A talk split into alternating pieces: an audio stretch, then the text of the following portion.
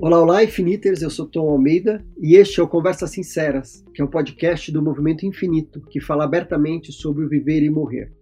Toda semana eu vou ter uma convidada ou convidado que vai nos ajudar a atravessar de uma maneira mais natural possível os processos de envelhecimento, adoecimento, terminalidade, morte e luto. No evento Amarelo Infinito que aconteceu em 2020, a gente trouxe diferentes perspectivas e informações sobre o suicídio e eu recebi especialistas super importantes para falar sobre um tema muito interessante: suicídio no conceito de terminalidade psiquiátrica. A gente recebeu a doutora Ana Cláudia Quintana, que já é prata da casa, a Luciana Rocha, que é psicóloga, e o doutor Henrique Ribeiro, que é psiquiatra e psicoterapeuta do Hospital das Clínicas e do Sírio Libanês. Essa conversa segue reverberando aqui comigo desde o dia que a gente conversou. Eu acho que isso vai acabar acontecendo com você também. Vamos ouvir? Sejam super bem-vindos. Então, Henrique, eu gostaria que você começasse com esse novo roteiro aí que a gente determinou. Olá, boa noite. Boa noite, Tom. Boa noite, Ana. Boa noite, Luciana. Algumas reflexões aí sobre o tema, breves. A gente fala muito sobre morte, sobre como que eu vou morrer, né? Como seria a minha morte. É, diversos cenários se abrem, o que, que eu gostaria, o que eu não gostaria que acontecesse nesse momento. Essa pergunta, como é que seria meu suicídio? O que, que eu faria? Como que ele aconteceria? Por que escolher morrer? Ou por que escolher viver? Pelo que escolher morrer? E pelo que escolher viver? Então são algumas provocações, porque a gente está falando de morte também. E é uma forma também da morte, o suicídio. Então, e é mais difícil pensar sobre isso dessa maneira. Mas é uma provocação inicial, e aí eu, eu mencionei pro Tom, pro Ana e pra Luciana que eu ia começar me apresentando. Então eu vou começar falando de mim. Eu, aos dois anos de idade, eu fiz uma tentativa de suicídio. Eu tomei um monte de remédio que estava lá, né, em casa. Eu sempre tomei os remedinhos, tomei, fiquei muito mal, fui parar no ICR, no Instituto da Criança, quase em, em coma. E aí depois, né, quando você cresce, que você vai voltar na situação, nossa, eu tentei suicídio aos dois anos. Né? Você fala, não, mas será que foi uma tentativa de homicídio dos meus pais, né?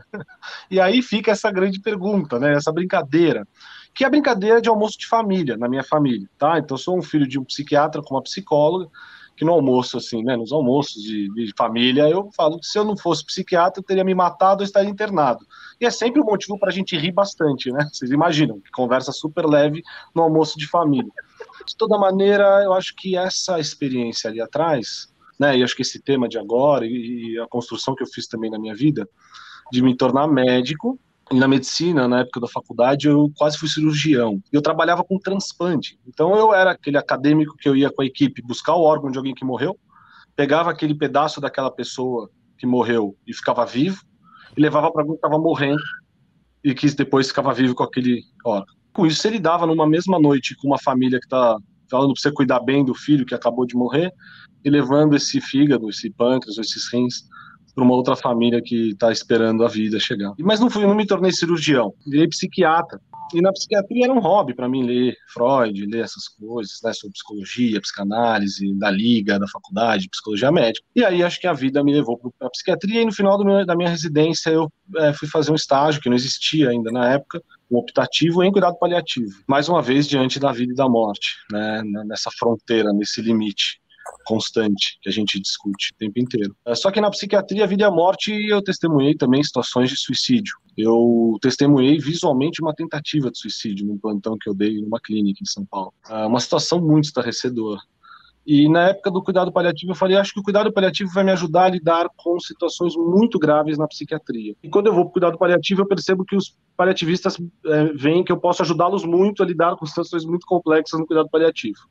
E aí a gente entra nessa grande via de mão dupla, que é talvez o grande paradoxo dessa uh, discussão do suicídio. Vida e morte. Como que a gente entra nessa história? Então, é, basicamente é isso, assim, que eu né, ia falar sobre mim, ia provocar isso. Eu acho que é um tema que a gente sabe absolutamente denso e um tema que traz bastante desconforto, angústia. Então, a gente vai tentar levar isso para os dois lados da moeda o tempo inteiro, mostrar que isso pode ser visto de uma outra forma. Que interessante isso, a sua história, né, de ter isso aos dois anos, uma criança, você não sabe qual a motivação e o que levou, mas isso daí você carrega e vive com isso e trabalha com isso, então dá para ter. Poderia fazer outra um curso para discutir tudo isso. E, e acho que também está totalmente ligado com a história da Ana também, né? Que no livro, né, A Morte é um Dia que Vale a Pena Viver, você relata ali, você declara que você pensou em se matar.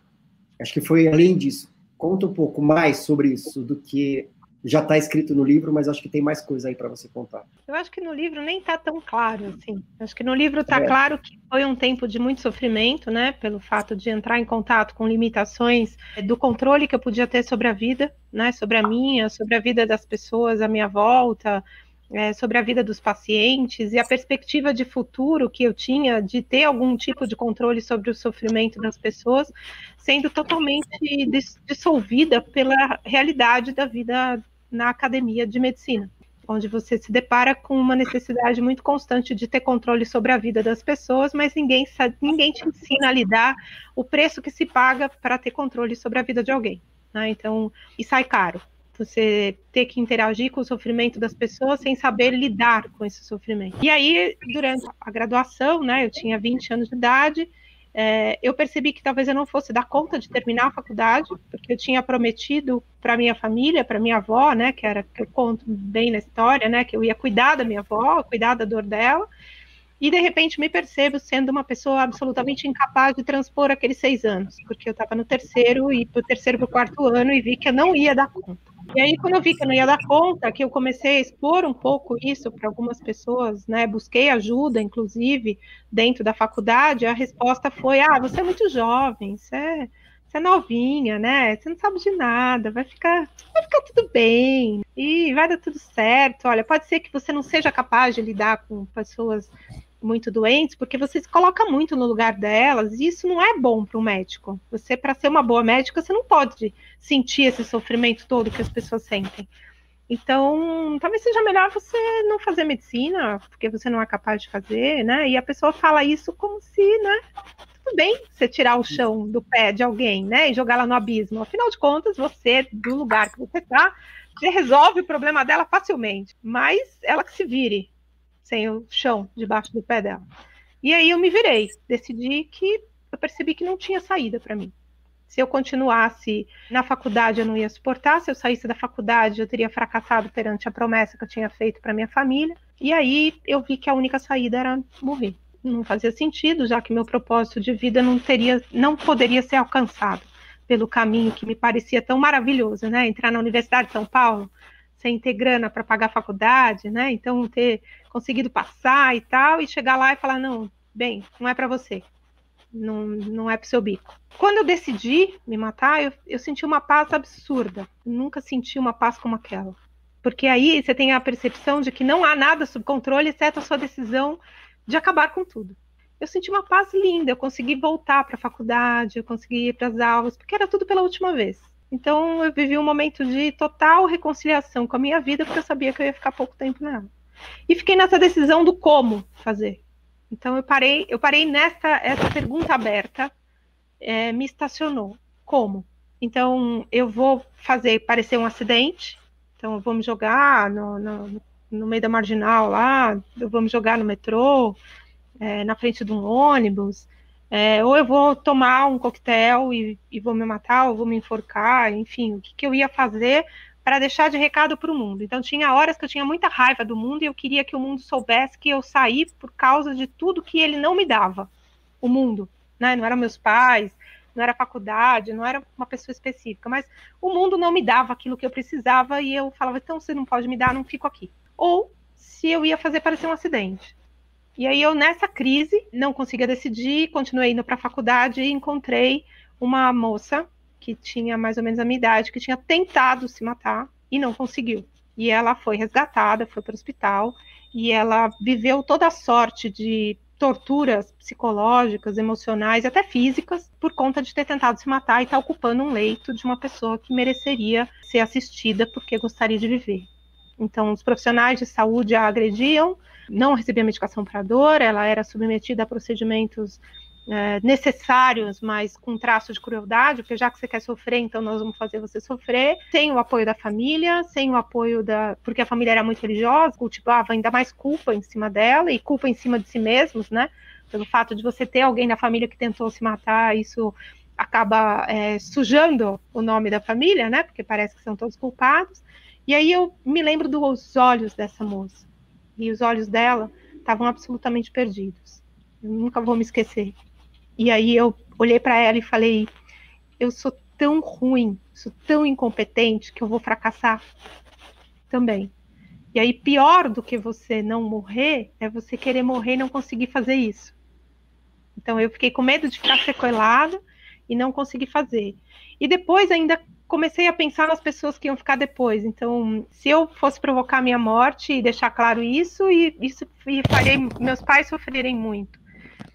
E, e se eu é, fizesse parecer um acidente, eu ia fazer um desconhecido sofrer muito. Você imagina um motorista de ônibus como é que ia ficar depois de matar uma menina de 20 anos? Eu acabaria com a vida dele. E aí eu desisti. E aí desisti e entrei num, num modo zumbi de viver. Aí parei a faculdade, decidi voltar, porque aí eu comecei a, a, a perceber que talvez, se o mundo não tivesse nada para me dar, eu pudesse dar para mim mesma aquilo que eu precisava, que era um sentido de vida. E aí esse sentido de vida voltou para mim quando eu decidi pegar esse carimbo, né? Porque eu falei assim, agora eu vou terminar essa faculdade porque eu quero um carimbo. Porque no meu plantão não é que ninguém vai morrer, porque muita gente morre no plantão. Mas no meu plantão ninguém vai sofrer desnecessariamente tudo que eu souber fazer para as pessoas não sofrerem, eu vou fazer. E aí é muito interessante porque na visão da logoterapia, né, o que te sustenta nessa vida é um sentido de vida, não é o medo de morrer. É um sentido para você continuar vivo. E muito da perspectiva do, da abordagem da logoterapia com suicida é você oferecer isso. Ao invés de você fazer ele mudar de ideia, de não morrer, você fortalece o sentido de vida dele. É você perguntar para o suicida perguntar por que você não morreu. Aí a minha resposta ia ser porque eu não sei como é o melhor caminho? Qual o melhor caminho para morrer? Então, eu não morri porque eu não sabia como. E aí a minha toda a minha trajetória profissional se estabelece em cima do como morrer, cuidado paliativo.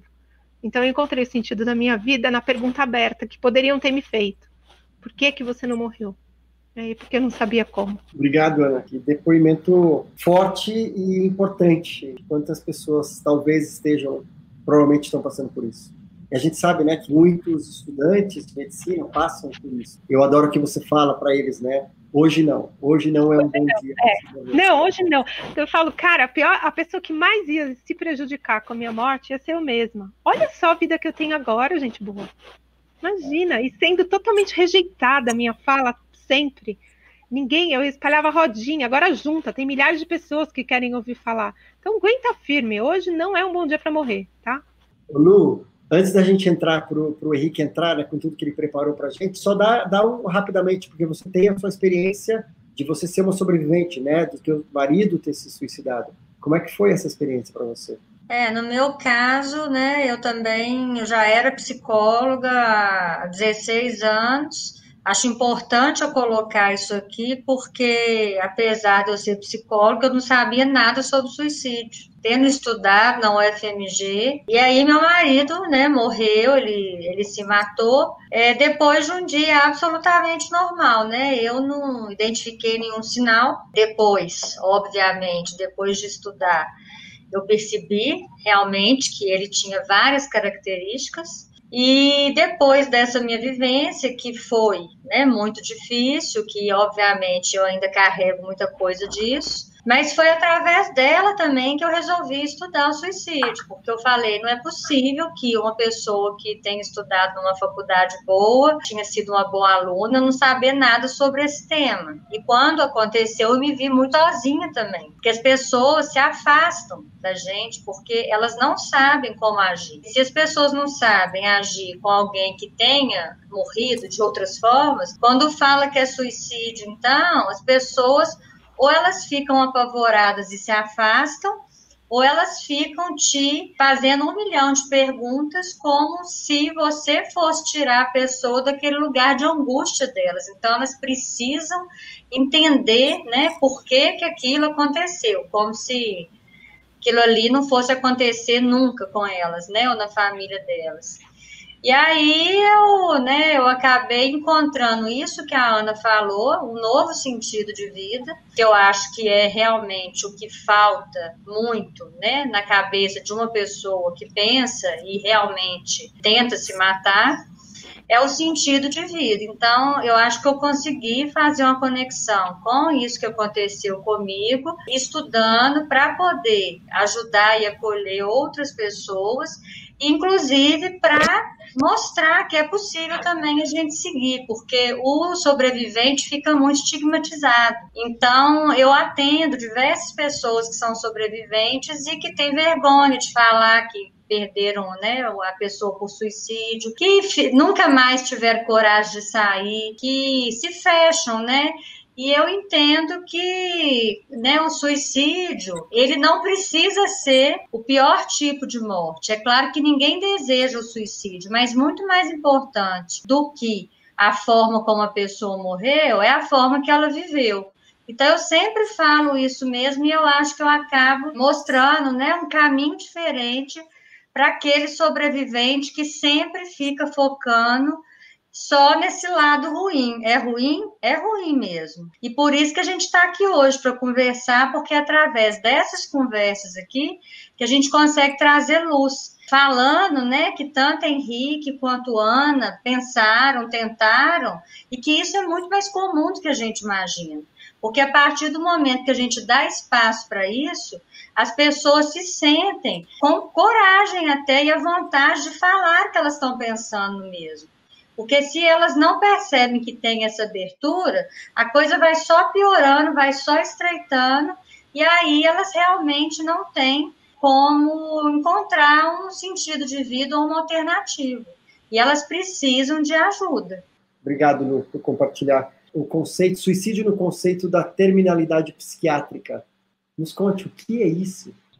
Então, assim, acho que é bem legal ouvir isso, esses relatos, esses depoimentos, e é curioso porque eu pensei mesmo em ter começado com o meu, né? Então aí só abrir essa coisa. Então vamos falar todo mundo, né? Da nossa experiência. E eu acho que isso aos dois anos, de fato, foi algo muito mais num acidente doméstico, eu diria, né? Mas é, é uma reflexão possível, né? Sobre o ato. Mas sem dúvida, na residência de psiquiatria eu testemunhei uma tentativa de suicídio com colegas ali no centro de referência de psiquiatria em São Paulo que capta, sem dúvida nenhuma, os pacientes com os quadros psiquiátricos mais complexos, mais graves, mais crônicos. Nós testemunhamos, né, ao longo da nossa formação, alguns suicídios de pacientes, de familiares, de colegas, né, de alunos. E, sem dúvida, ter testemunhado, isso bateu muito forte. Foi uma experiência muito intensa ter testemunhado uma, uma tentativa no plantão que eu dei numa clínica. Isso mexeu muito comigo e foi exatamente interessante, né? Curioso, eu ouvi a Ana falar, foi exatamente o momento da minha trajetória como residente que me fez escolher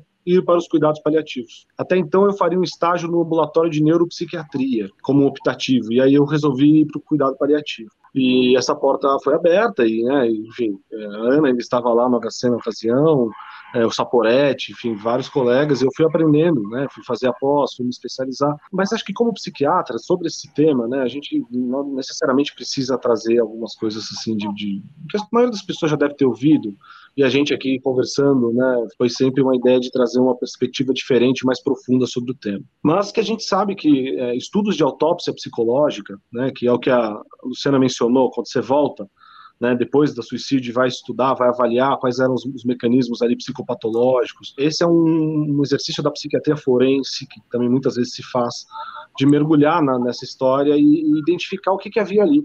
A gente tem um filme muito famoso que chama The Bridge, que foi filmado no, em São Francisco, na Califórnia, é, com tentativas de suicídio na Golden Gate.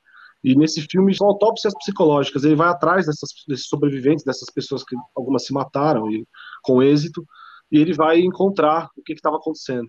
Então, assim, a gente sabe que por esses estudos, aproximadamente, é, esse número ele vai, ele vai discutir entre 90% e 95%, alguns vão falar de 100%, mas uh, o que a gente tem é de 90% a 95% dos suicídios, eles ocorrem em pessoas que têm um transtorno psiquiátrico. Diferentes transtornos, então, depressão, dependência química, transtorno de personalidade, pacientes com transtornos alimentares, enfim, outras patologias.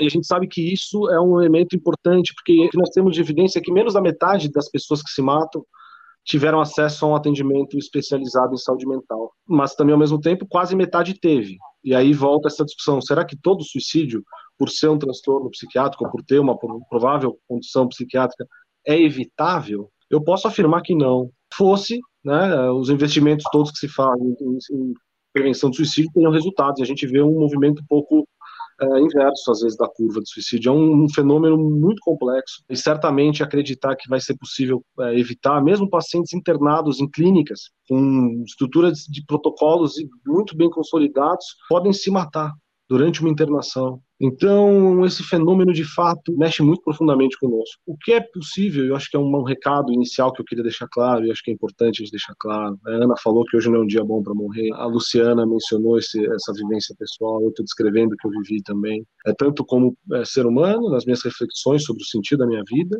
e a busca por ele, e como psiquiatra. Então, se alguém precisa de ajuda, identifica que alguém está sofrendo, busque uma ajuda especializada. Isso garante que você vai conseguir salvar e evitar o suicídio? Não vai. Mas que com certeza você vai reduzir a chance e vai. E isso é um recado importante. Há uma necessidade de se falar sobre esse tema com responsabilidade. Né? Tomar cuidado com romances que se fazem em cima disso. E a, e a, ideia da gente discutir aqui hoje é um pouco aprofundar esse tema, aprofundar essa reflexão. Em alguns autores, né, que eu acho que trouxeram reflexões importantes, e nos, na ideia do cuidado paliativo em psiquiatria. Porque nós temos pacientes psiquiátricos com transtornos muito graves, onde eventualmente a morte na psiquiatria, quando ocorre, vai pelo suicídio. E será que isso então pode ser entendido como uma condição terminal, onde você não tem mais reversibilidade nessas situações, ou há uma possibilidade? E essa é uma grande discussão para a gente pensar. Acho que a Ana contou do testemunho, fez aí o relato dela, eu falei do meu, e, e a Luciana, como psicóloga, também atendendo pacientes. Assim, é possível a gente ajudar essas pessoas a experimentarem a, a a morte, o suicídio de alguma outra forma. O que está em jogo nisso? Chantagem, agressão, vingança, amor, tragédia, glória. O que, que motiva isso? Então, assim, o primeiro autor que eu vou, eu vou falar, a gente falou do Camus, que tem um livro que chama O Mito de Sísifo, um escritor premiado, rivalizou com Sartre na França. Né? Ele não gostava de ser chamado de existencialista, já os Sartre se declaravam existencialistas, eles tinham muitas uh, discussões Talvez o livro Sísifo me parece que a sensação que ele causa na gente é parecida com a náusea do Sartre, incomoda. E ele traz nesse livro algumas reflexões, onde ele vai falar que, segundo caminho, a vida não tem sentido. É ficar buscando sentido na vida é uma perda de tempo, é uma, um trabalho absolutamente ineficaz para Camus. A vida é um absurdo, segundo o Camus. E a saída para isso é o suicídio ou que ele chama de revolta, que seria uma ação de dessa agressividade não vir para mim ir para o mundo. E essa revolta, e os, tanto o suicídio como a revolta são atos. E lidar com essa sensação de falta de sentido é um vazio existencial, é uma sensação de uma angústia muito profunda. É muito difícil tolerar isso. A gente busca, a gente quer, e essa era uma coisa que ele colocava muito claramente nas discussões. Ainda que durante toda a obra dele, fique nesse livro, parece que ele provoca essa discussão falando que não tem sentido e chamando de absurdo, ele nos remete à busca do sentido e à saída do absurdo uhum. e à transformação. E ele fala, ele, ele provoca alguns paradoxos. Ele, por exemplo, ele filosofa atacando a filosofia.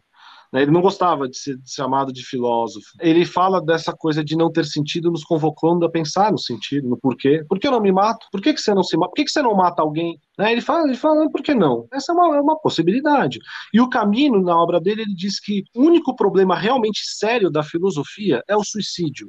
Ah, qual o sentido da vida? Não. Ah, por que, que eu tô aqui? Não. Para onde vou quando eu morro? Não. Por que você não se mata? Qual que é o sentido da vida?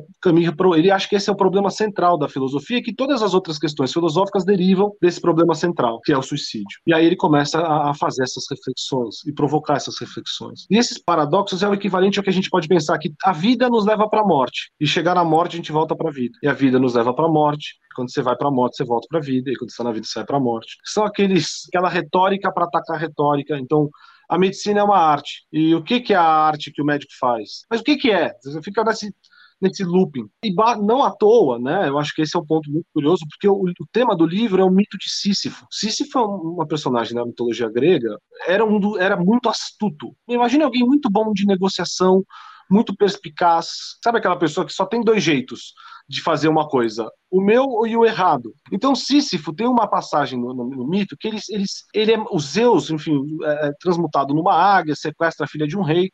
O Sísifo é, é assim, denuncia Zeus e Zeus, né, como muitos dos deuses gregos, eles assim é, arrumam briga com Zeus, né? Você imagina o que vai acontecer. E Zeus manda matar Sísifo. Só que aí quando a morte, Thanatos, chega, né? Sísifo se encanta com a beleza da morte e oferece para ela um colar e, na verdade, esse colar que ele coloca na morte é uma coleira, aonde ele prende a morte. Veja como ele é, ele é astuto e ele vai tentando controlar a morte. E aí, obviamente, que ele vai controlar a morte, aí o Hades, lá para onde iam as almas quando as pessoas morriam, e o, o deus da guerra, Hades, simplesmente se encontra e fala: Olha, tá, parou, não tem? O que está acontecendo? Ninguém mais morre, cadê a morte? E aí Zeus fica transtornado, né? E fala imediatamente para que Hermes busque é, Sísifo e, e leve ele para o Hades, para que ele morra. Liberte a morte, então a morte, Thanatos é, é solto. O, o Sísifo ele volta para, ele vai para casa e ele combina com a mulher dele: olha, eu vou morrer, vão vir me buscar. Mas faz o seguinte: não enterra o meu corpo. A mulher faz isso, então ele é levado para o Hades. E aí, quando ele chega no Hades, ele vira para o Hades e diz: Hades, olha, é o seguinte, né? Eu não, não fui honrado porque meu corpo não foi enterrado. Então, assim, me dá a chance de voltar. Ele consegue ludibriar Hades, gente, que é um lugar assim, veja. Hades era um reino que, assim, quase ninguém saía de lá. Raros heróis saíam de lá. Perséfone sai de lá, assim, porque se casa com Hades. Então, assim, mas quem é que sai de lá? Uh, e aí o Sísifo, o Sísifo sai. E, esse, essa travessia, né, para o reino da morte de Hades era feito por Carontes, o barqueiro e era um caminho que ele fazia, não tem volta. Você né, morreu, deixou lá uma moeda de ouro, ele vai levar, e outra para voltar. Né? Então não precisa ter muita riqueza na vida, você precisa ter duas moedas de ouro só, para o cara antes te levar e depois fazer a travessia de volta. É o que precisa. Mais que isso a gente está exagerando. O que ocorre nessa, nessa trajetória é que o Sísifo sai, né? diga-se de passagem, Carontes, o barqueiro, é o símbolo do St. Christopher's Hospice. É um barqueiro é um barco com alguém que está ali remando, que faz essa travessia. Mas volta lá, o Sísifo volta com a esposa e ele foge da morte de novo. Então, assim, o cara era muito habilidoso. Ele, se a gente pensar alguém que consegue controlar a morte, Sísifo poderia ser elevado a uma potência muito alta de alguém capaz. Só que o que, acontece? Obviamente, não dá para você fazer isso. E aí ele recebe um castigo simples. Castigo de Sísifo, então, ele volta para o Hades, óbvio. Zeus manda toda a tropa buscá-lo e aí ele toma um castigo que ele vai ter que, por toda a eternidade, para todo sempre, carregar uma pedra montanha acima.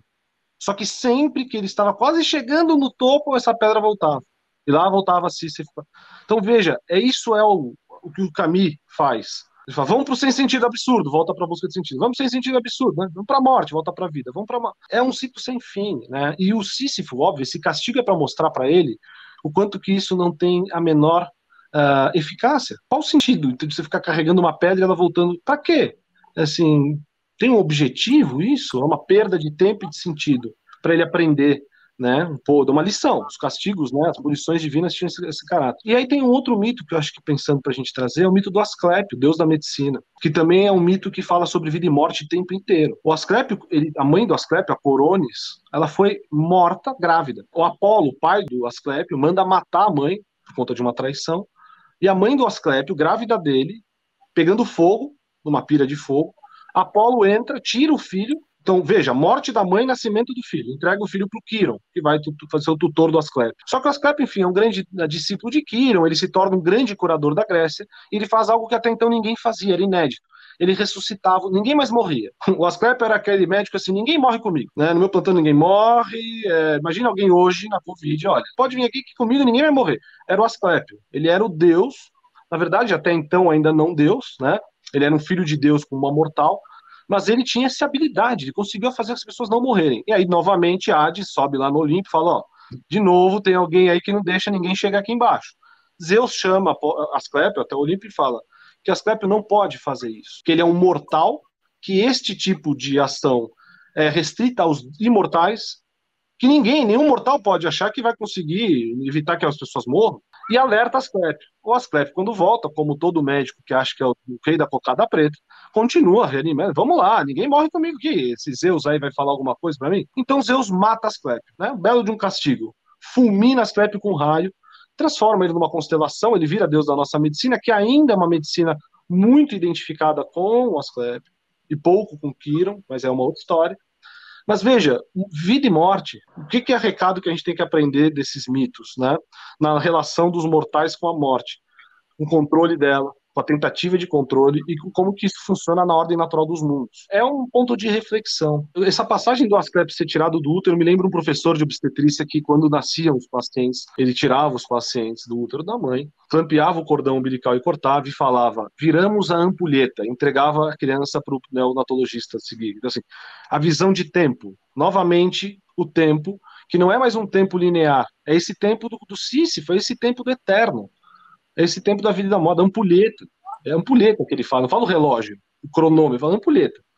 né, que gira, né, assim, qual que é o, a dimensão de tempo? Então, questionar terminalidade, questionar tempo, questionar vida e morte, a gente precisa pensar nesse sentido mais simbólico. E aí que vem um outro autor, que eu acho que é o que eu pensei da gente falar, que é o Hillman. James Hillman, psiquiatra norte-americano, ele tem um livro, ele é um pós-jungiano, e ele tem um livro que se chama Suicídio e Alma. É muito bom, uh, um livro que, enfim, foi traduzido em diversos idiomas, vendeu muito. Uh, e o Hillman, então, ele, ele coloca, ele diz o seguinte, ninguém que realmente, ninguém realmente pode dizer que se defrontou com a vida se não estiver disposto a se atracar com a morte, ou seja, a morte nos põe em contato real com a vida.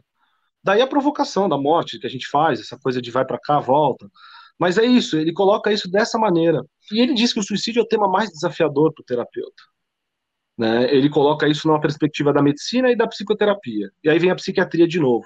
Então a psiquiatria no suicídio é isso, né? A gente entra, médico, vamos lá, o que, vai fazer, como que vai salvar, como que vai, né?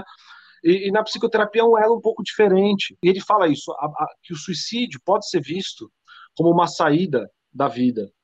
E também deve ser visto como uma entrada na alma. E aí ele começa a trazer uma provocação dessa discussão da morte simbólica e da morte concreta. O médico, no seu treinamento, ele se depara com a morte concreta, um corpo morrendo, um cadáver. E, inclusive, o, Hillman traz um termo que ele fala que a terapia leiga é diferente da terapia com o médico.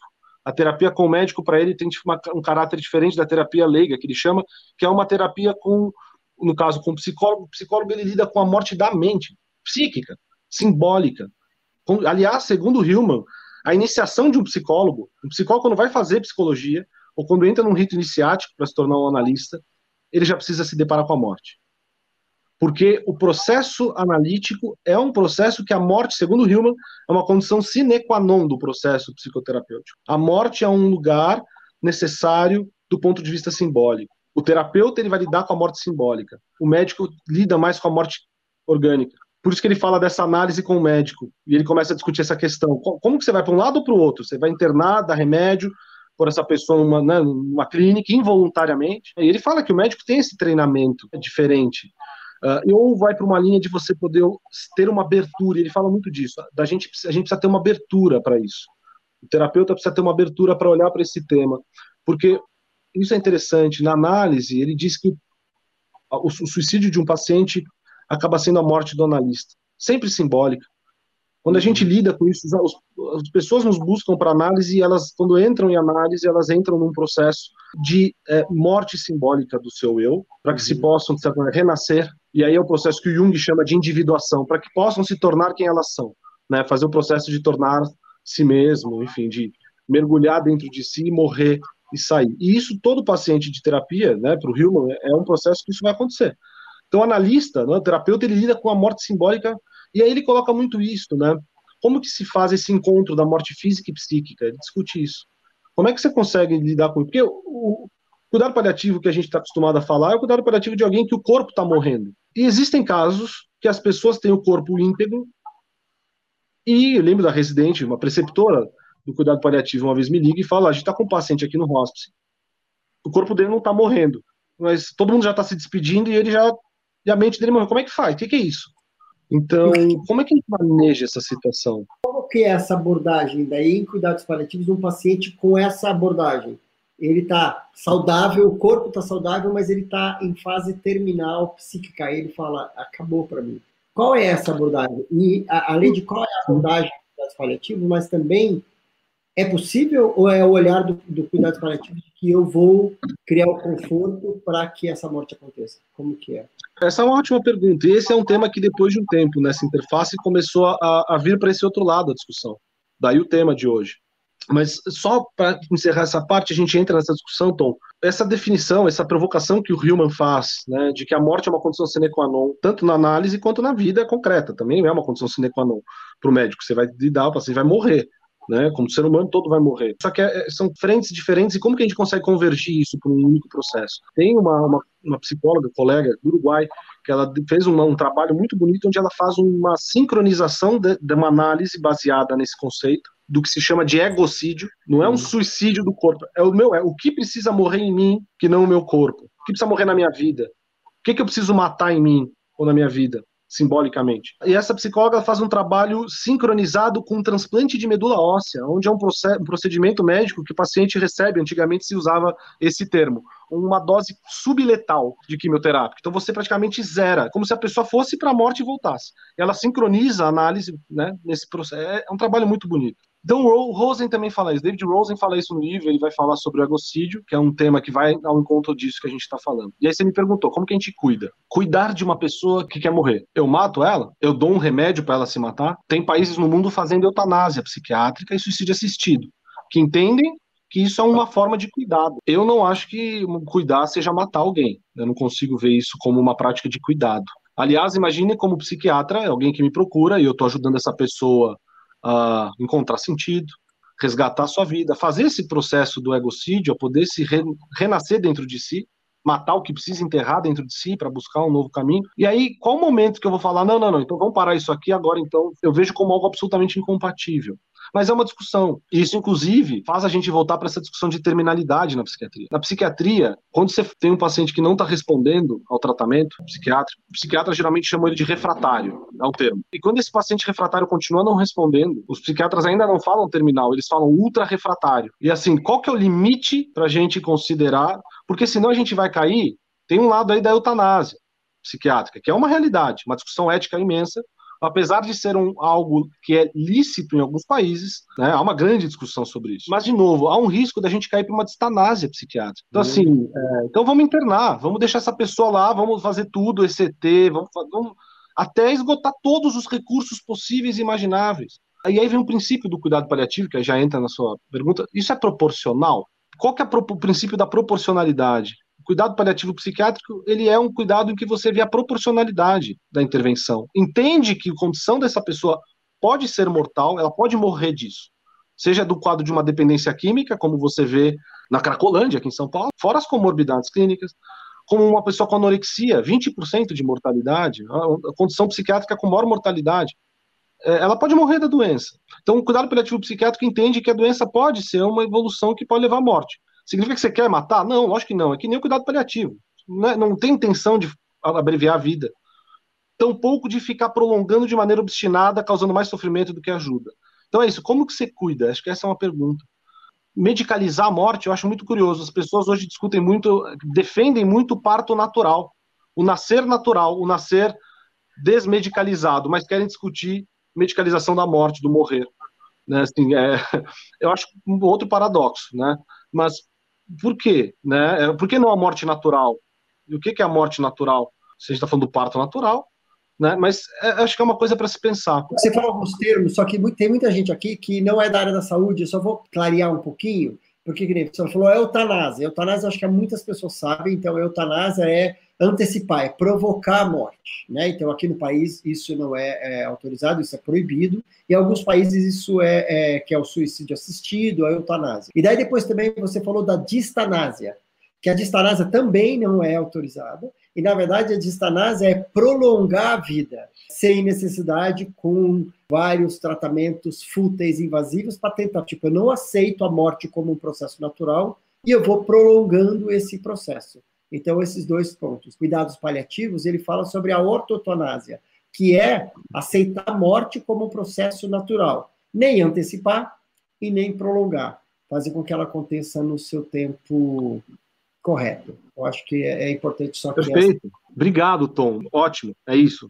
E eu acho que o caminho do meio entre a, a distanásia, prolongamento, e a eutanásia, que você, né, ou vai auxiliar a pessoa a se suicidar, uh, eu entendo que é o cuidado paliativo cuidado paliativo ele faz isso, ele traz sentido, ele vai ajudar essa pessoa a construir. E é isso, a Ana mencionou a logoterapia. Eu fiz um treinamento com um grupo de oncologistas, é, psico-oncologistas em Nova York, que tem, desenvolveu, eles desenvolveram uma linha de intervenção baseada na logoterapia.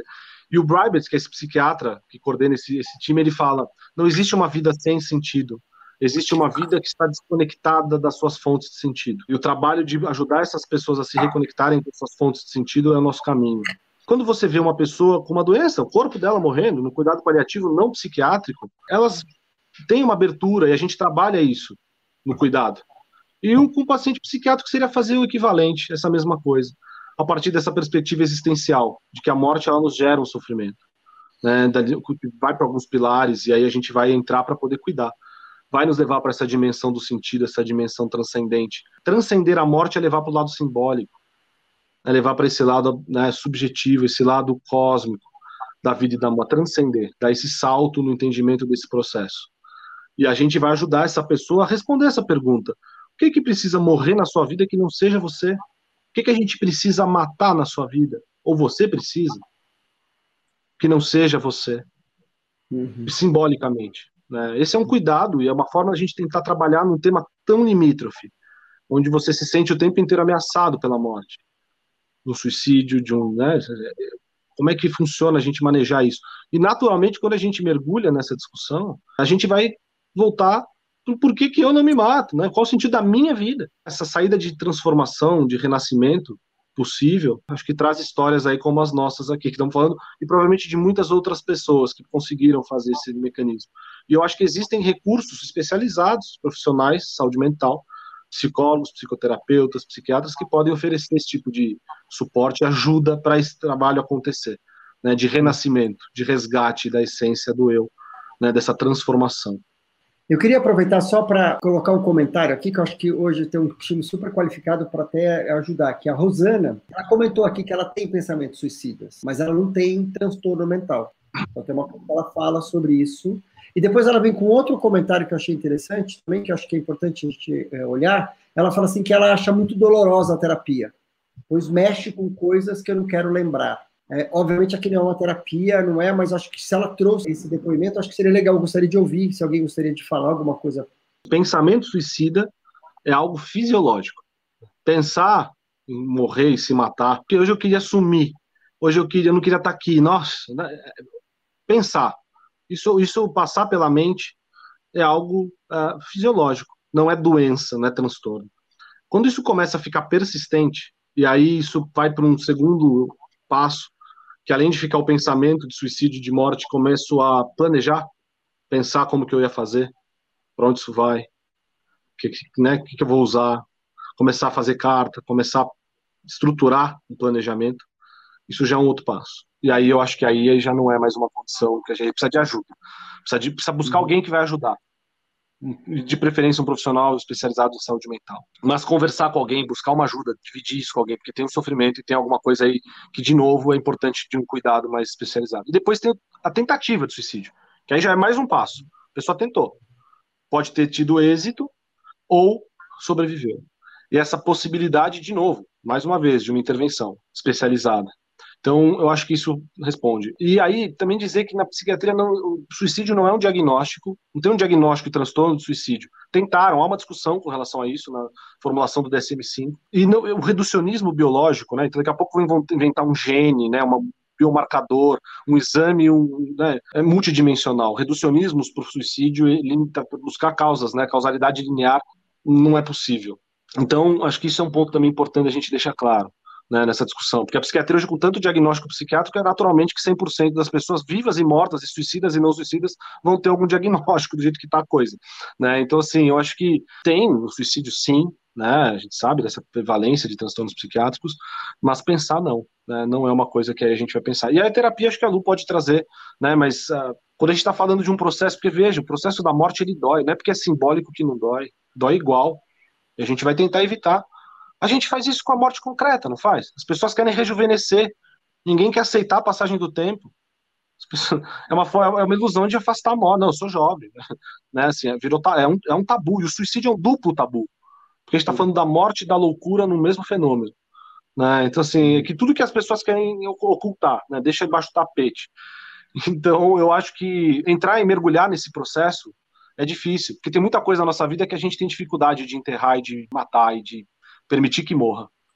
É, live and let die, né? Assim, a gente precisa entender que tem coisas que a gente precisa deixar morrer. E é duro, é um luto. Você vai enterrar, você vai sofrer com aquilo.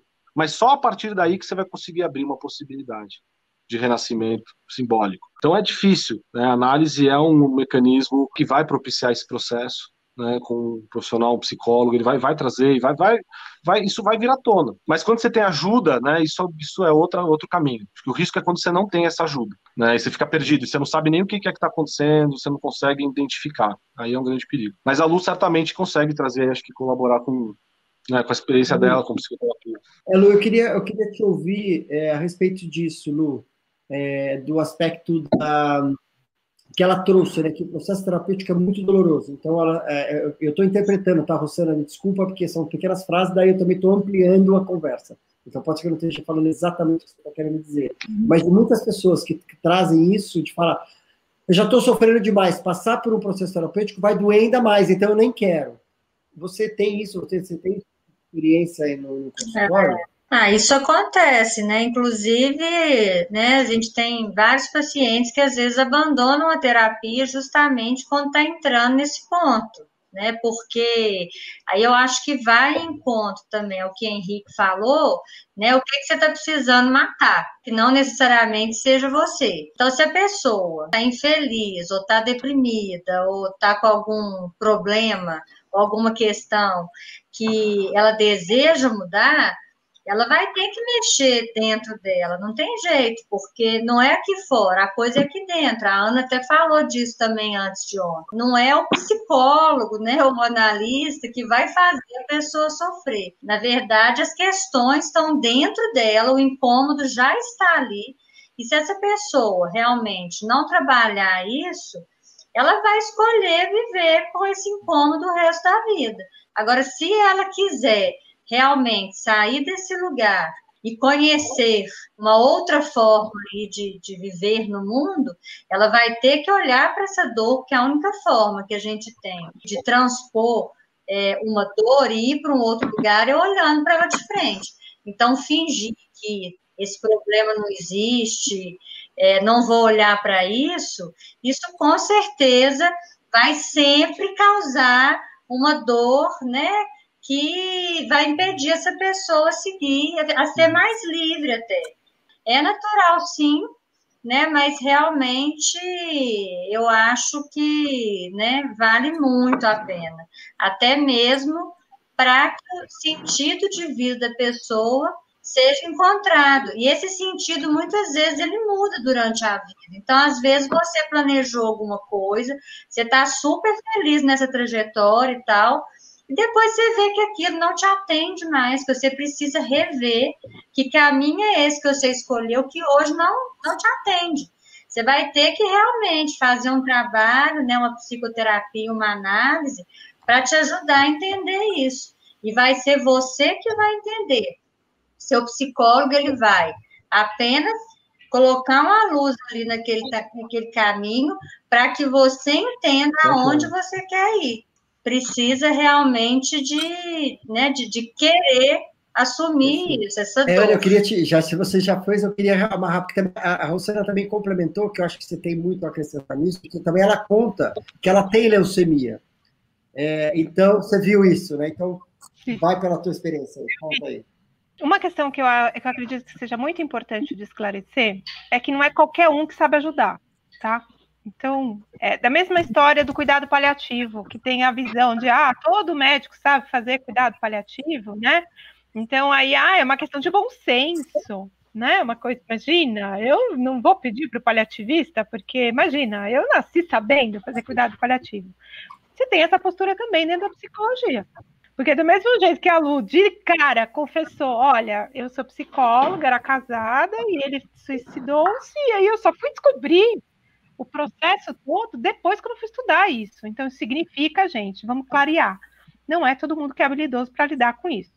Porque na questão do bom senso, que tem no cuidado paliativo, também tem na psicologia, e a pessoa pode interagir com a sua dor segundo a perspectiva pessoal dela, não de conhecimento técnico.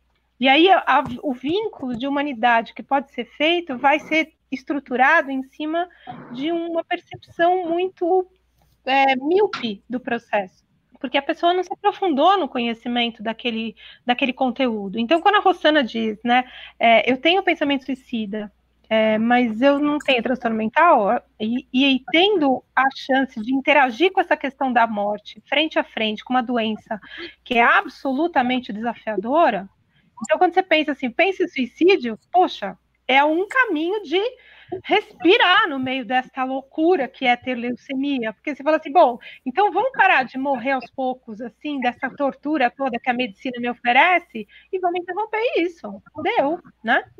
Então eu estou fazendo um processo de tratamento que pode prolongar a minha vida em tempo, mas me desgasta emocionalmente, me desgasta fisicamente, em cima de um propósito que eu estou vendo na cara do médico que não é bem assim, que as coisas não estão dando tão certo. Assim. E aí você entra num espaço absolutamente de escuridão, onde nem o psicólogo sabe, ele não sabe acender nem a própria luz da mente dele, que dirá a sua. Então, quando você for procurar ajuda para esse contexto da doença psiquiátrica ou desse transtorno emocional muito caótico, porque eu falo, gente, como eu sempre digo, medicina é fácil, psicologia é que é o universo. Então, assim, tem transtornos mentais? Todos nós temos. Se alguém aqui se acha normal, procure terapia. Porque tem alguma coisa que você não sacou ainda em relação ao seu funcionamento frente ao mundo. Porque o mundo nos oferece grandes oportunidades de interação, mas a gente é muito limitado para compreender o que o mundo traz. Outro dia eu conversei com o Lama, ele falou assim: quando nós nascemos é como se colocassem um macaco numa sala com seis janelas. E você tem que interagir com o mundo com seis janelas. Você não está no mundo, você está na sua percepção do mundo. E aí você precisa ampliar a compreensão de cada um desses espaços. Então, Rosana, é assim: é dolorido, aí a gente pode encontrar caminhos terapêuticos que nos aproximam da nossa capacidade de lidar com a dor e não na rememória de dores passadas. Então, existem caminhos dentro da possibilidade de interação com essa terapia que não precisa necessariamente passar de novo nas feridas, igual o médico faz, né? O paciente chega assim, fala, tô com dor aqui na barriga. Aí você vai aperta, é aqui. Aí o paciente fala, é, é aí tá doendo. Aí vem outro aluno e você fala: olha, ali dói, o aluno quer ir lá apertar. E aí, enquanto a gente não aprende a fazer a dor aparecer, a gente não acredita que a dor está ali. E isso é um conteúdo muito frequente, muitas vezes de pessoas que estão nessa área é, do cuidado ao sofrimento humano, mas elas é, querem experimentar o limite do outro. Às vezes isso não tem a ver com idade. Tem muitas pessoas jovens que são capazes de respeitar esse sofrimento. E tem pessoas mais velhas que elas não são maduras para esse para esse lidar, porque eu falo, a, o amadurecimento da profissão te torna mais macio, você é mais doce quando você amadurece na profissão. Você não fica duro, enrijecido, sabichão, assim, dono da verdade. Então, o dono da verdade é aquele que perdeu a chance de amadurecer, vai apodrecer no pé entendeu? Ficou velho e não deu nenhuma doçura para o mundo. Então, o profissional maduro é um profissional doce, ele é macio, ele te nutre, ele não te amedronta. O vínculo que você faz com o terapeuta muitas vezes te leva para um espaço meio inquietante, sim, mas você se sente a salvo quando você está com a criatura. Ele te joga ali um pouco na fogueira ali, mas ele está ali, entendeu? Se você não sente isso, não é a pessoa ideal para cuidar de você. E ninguém precisa ser perfeito, né? Então, busca ajuda, porque tem quem ajude, mas busque quem é capaz de dar essa ajuda. Especialmente em cuidado paliativo e em suicídio, não é qualquer um que dá conta. A Ana falou isso aqui, eu estou lembrando que eu fui procurar um analista quando, um tempo depois que o Marvin tinha morrido, já devia ter talvez uns dois anos, não sei. Mas eu fui lá para outras questões que eu tinha. Só que ele queria, ele queria, eu vi que a morte do Marden incomodava muito mais a ele, ele tava, ele não dava conta de não falar na morte, acho que ele não acreditava que eu naquele momento não precisava falar daquilo. Até que eu falei, gente, esse homem está precisando de terapia, porque né, ele, não, ele ao invés de olhar para mim, que estava lá com outras questões, ele, ele queria falar desse tema. Eu falava, não quero falar disso agora, eu quero falar de outra coisa. Então, tem isso também, né? Se a pessoa aí da, das seis, é, seis janelas do Lama, né? Ele estava dentro ali, do mundo dele eu, o que eu propus né, nessa discussão foi, foram recortes de três autores, dois deles psiquiatras, analistas, na vertente junguiana. Existem várias modalidades de intervenção de psicoterapia. É, não tem uma única que funcione. Né? Eu fiz apenas um recorte, obviamente não deve falar de todas, uh, mas o que importa, eu acho que uma coisa que a Ana falou, acho que é fundamental. O profissional precisa ser bem treinado, precisa estar, tá, e é o que a Luciana falou, acho que assim, né? Às vezes as pessoas me perguntam, Henrique, mas como é que você trabalha nessa área, né? Eu falo, sim, você não fez cirurgia plástica, fazer as pessoas bonitas ficarem mais bonitas, né? Olha, aí eu falei, falei assim, então, é, é, muito pesado. Eu falo, olha, a medicina, né, é pesada, né? Desculpa te dar uma má notícia. né, até na plástica você faz reconstruções de, de situações muito graves. Não, não é só mar de rosas, como nada na vida. Mas eu acho que aí tem um ponto que, assim, eu acho que cabe dizer, né? Eu, eu falo para as pessoas, tem dois psiquiatras que me vêm toda semana. Toda semana eu, eu passo por dois psiquiatras. Minha supervisora, que é analista, e o meu psiquiatra, que é meu analista. Eu faço supervisão e análise toda semana. 18 anos de análise. E assim, não é porque eu acho legal, é porque eu preciso. Uhum. Fechava legal pegar esse dinheiro e viajar, né? Mas assim, mas eu gosto deles. Eu acho que eu tenho uma, uma percepção de que isso me ajuda muito. E eu acho que é isso que a Luciana falou agora, né? Nem, o paciente nunca vai aonde o analista não chegou dentro dele. Você nunca vai conseguir levar uma pessoa para um lugar que você ainda não foi. Né? Uhum. Então, eu acho que a gente precisa fazer áreas pessoal supervisão e treinar e ter formação. Não dá para jogar uma coisa preciosa como isso, que é o seu eu, a sua essência, na mão de qualquer pessoa. Né? E, de fato, se você não consegue, é melhor que não faça, porque você pode fazer mais mal do que bem. Para Rossana, só queria dizer, porque, Rossana, a psico-oncologia é uma área de interface da psicologia, da psiquiatria com a oncologia. E a gente ainda tem, né, no mundo, no Brasil, então, com certeza, ainda muito escassos serviços de psico-oncologia. Precisamos ter mais.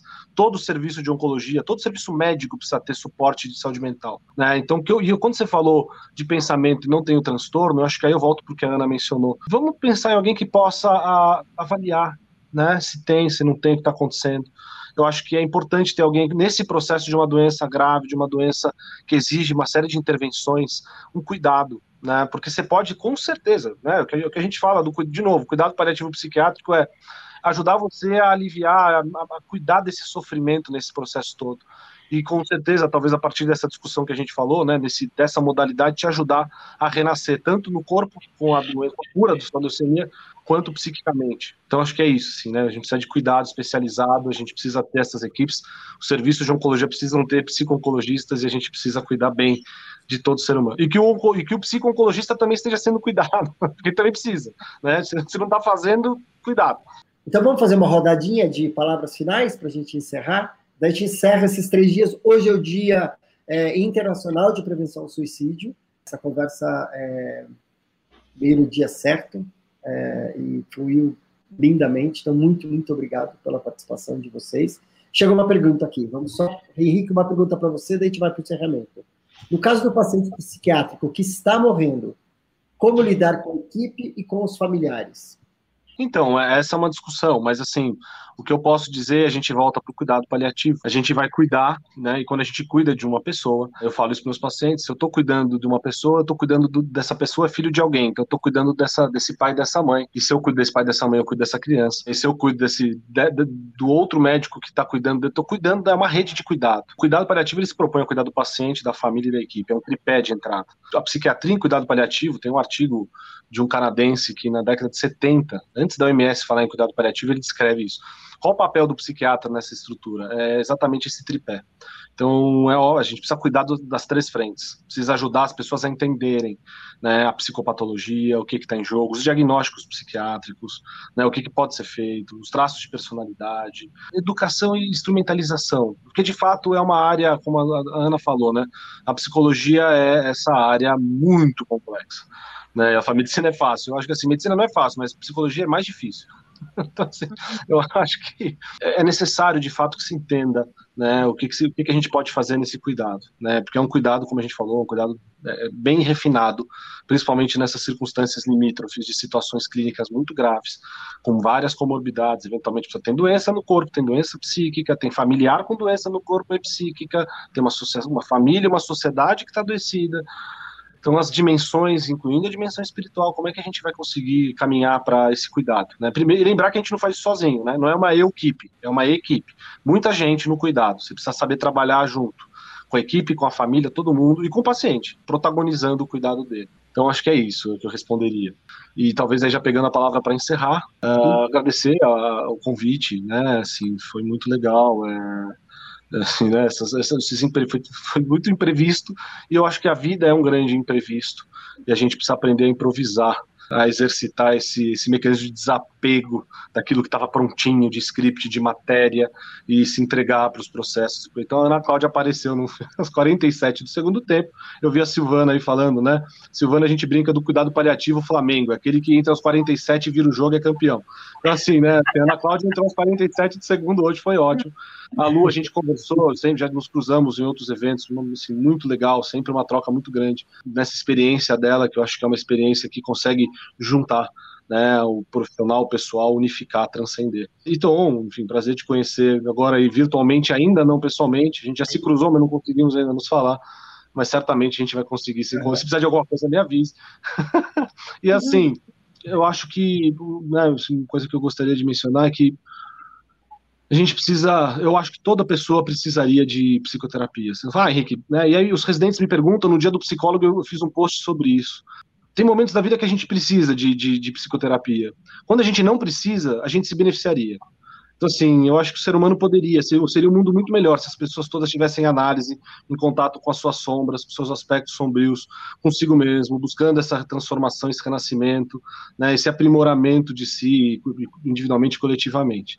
Uh, então eu acho que isso é óbvio que é um viés né, meu falar isso, mas eu acho que assim, busquem ajuda, né, cuidem de si, né, e se você cuida de alguém, também cuide de si, mais ainda, né, porque é, cuidar de alguém não é fácil, né, cuidar de si também não. Mas quando a gente começa a entrar no cuidado como um verbo intransitivo, a gente consegue fazer isso melhor, né, conosco, com os outros, com o mundo. Uh, acho que essa doçura aí que acho que a Ana fala é um pouco desse contato mais compassivo, né, mais empático com a humanidade, conosco mesmo, com as nossas feridas, nossas limitações. E eu acho que é isso, né? O suicídio, o dia de hoje é um dia que marca isso. Eu acho que tem muitas iniciativas, tem muitas pessoas trazendo informação. E a minha tentativa foi de contribuir com uma reflexão diferente, talvez aí um pouco do que a gente está acostumado a ouvir nesse dia. A colaboração de vocês foi super importante para a gente conseguir fazer isso de um jeito mais leve, talvez, né, por um tema tão pesado e dizer que é isso, né? Nós somos, nós somos sobreviventes, né? O fato de você estar vivo hoje já é um milagre, você já fez muito para se manter até aqui, então, cara, não desiste, não desiste. Né? Você tem tudo para dar certo. A gente precisa de uma ajudinha, de um empurrãozinho, de um colinho, né? E quando a gente encontra alguém que faz isso junto, aí a coisa vai que vai e dá para ver como que a coisa pode ser muito melhor. Então é isso, né? Encerrar por aí, agradecer a vocês que estão aqui comigo, aqui nesse chatzinho pequeno, virtualmente, as pessoas que nos acompanharam aí. Bom, em primeiro lugar, eu queria agradecer a você, Tom, por ter topado, né, fazer aqui esse amarelo infinito. É, fiquei muito feliz, né? Estou muito, muito agradecida mesmo, que eu acho que foram três dias lindos, né? Agradecer a Ana também, né? Você, Henrique, e, e, assim, o que eu queria deixar aqui tem muito a ver com essa questão de que se você né, tá pensando em suicídio e tá achando que você é um ET, você não é um ET. Muita gente pensa em suicídio. E se esse pensamento né, prolongar, como o Henrique disse, se isso virar né, um planejamento e pior do que isso, se a ideia do suicídio ela deixar de te assustar, porque há momentos que, a pessoa pensa, mas aquilo ainda assusta. A partir do momento que aquilo já não a assusta, aí é muito grave. Então, você precisa, quer dizer, antes disso, mas aí então está no sinal vermelho urgente, buscar ajuda mesmo. A gente tem o CVV, que eu sempre gosto de falar, que é 188, ligação gratuita para situações de crise. O CVV, ele não substitui, obviamente, um atendimento profissional, né, de um psiquiatra ou de um psicólogo, mas ele ajuda muito naquele momento de crise. Então, busque ajuda, né? Acho que a Ana também deu um, né, um relato aqui muito rico de que por mais que ela achasse, né, que a vida não valia a pena ali naquele momento, que foi uma situação transitória, por pior que fosse o que ela estava passando, e que, né, é, o suicídio realmente ele não pode ser uma, né, uma decisão é, definitiva para um problema, muitas vezes temporário. Então, né, busquem ajuda e se você também é um sobrevivente, entenda que nós somos aí, pelo menos por ano, né? Nós somos, em média, 130 milhões de sobreviventes. Então, muita gente também, infelizmente, passa por isso. E aí, a gente precisa buscar mesmo colo, buscar ajuda e procurar seguir. Né, não, acho que se colocar também num lugar de vítima, de pobre coitado, não vai ajudar. Eu acho que a gente tem que entender que principalmente, né, ou mais, se a gente já perdeu uma pessoa e viu como que isso, né, é, afetou, como a vida daquela pessoa tomou um rumo que fez ela tirar a própria vida, acho que mais do que nunca a gente tem uma missão de viver bem, né? Então, acho que é isso. Obrigada. Sendo o mais breve possível. Quem está pensando em se matar, hoje não é um bom dia, tá? A morte só é um dia que vale a pena viver quando na véspera você estava muito feliz por estar vivo, não porque você tomou a decisão de morrer. É, eu tenho tido contato com incontáveis mensagens de suicidas, que as pessoas me mandam mensagem dizendo que elas entraram na livraria e aí veio um livro lá que falou com o coração delas, na capa. A morte é um dia que vale a pena viver. E aí essas pessoas leem o livro e de repente elas se dão conta que elas precisam despertar é, algo que eu tenho e todo mundo tem, que é a capacidade de ser leal a uma semente que ainda não nasceu. Que é a semente daquilo que vai fazer com que você queira estar vivo mais um dia. Porque aí tem uma planta para você cuidar, né? Então, você tem, a gente precisa ser leal a essa semente da nossa essência como ser humano nesse mundo aqui. Essa nossa existência é transitória. É, meu filho, eu lembro quando ele estava né, tá, entrou na faculdade, começou a, a, estudar embriologia, ele falou assim: mãe, como pode dar tanta coisa errada? Né? No momento que você está na barriga da, da mãe, quanta coisa, milhões, bilhões de vezes pode dar errado. E deu certo. E a gente está aqui. Então, todas essas bilhões de coisinhas que estão dentro de você que podiam dar errado ali naquele comecinho, na barriga da mãe, deu certo. Então, se deu certo, tem algum motivo. E esse motivo é essa semente que tem aí dentro de todo mundo e que a gente tem que ser leal a essa semente. Então, não morre hoje, deixa para amanhã. Busca ajuda. Se você não encontrar uma ajuda competente, não desiste de procurar, porque tem agulha dourada no palheiro, tá bom? E esse grupo CVV 188, eles são pessoas magníficas. Então, se você estiver pensando em morrer, não morre antes de conhecer alguém que trabalha lá. Porque aí vai ser legal você ter essa experiência, entendeu? Tem, tem situações que são experiências humanas muito válidas da gente ter antes de morrer. E conhecer alguém do CVV vai valer a pena, tá? Obrigado, Ana. Obrigado. Obrigado vocês todos. Eu coloquei aqui, eu fui colocando vários links de CVV, do é, Mapa de Saúde Mental, é, Associação Brasileira de Estudo de Prevenção de Suicídio. Então, vários contatos, isso aqui vai ficar salvo. É, compartilhem essa conversa, é, abram essa conversa, seja uma pessoa que está aberta para ter essa conversa é, para ter ouvidos sem julgar, ou no mínimo reconhecer os seus julgamentos e falar: eu não estou lidando com isso, vamos junto buscar ajuda. Porque é fácil de falar não julgar, é muito difícil não julgar. Nós somos seres julgadores. O que a gente pode fazer é reconhecer o julgamento e falar: hum, eu não estou sabendo lidar com isso, vamos tentar te ajudar, vamos junto. Então, seja alguém que ouça, seja alguém que seja espaço, que seja apoio, que seja conversa. Sabe que esse assunto cada dia me fascina mais: o sofrimento e a complexidade do ser humano. Eu espero que você tenha gostado. E para encerrar, ajuda a gente a ajudar mais gente. Se você conhece alguém que pode se beneficiar com essa conversa, convida ela para nos ouvir.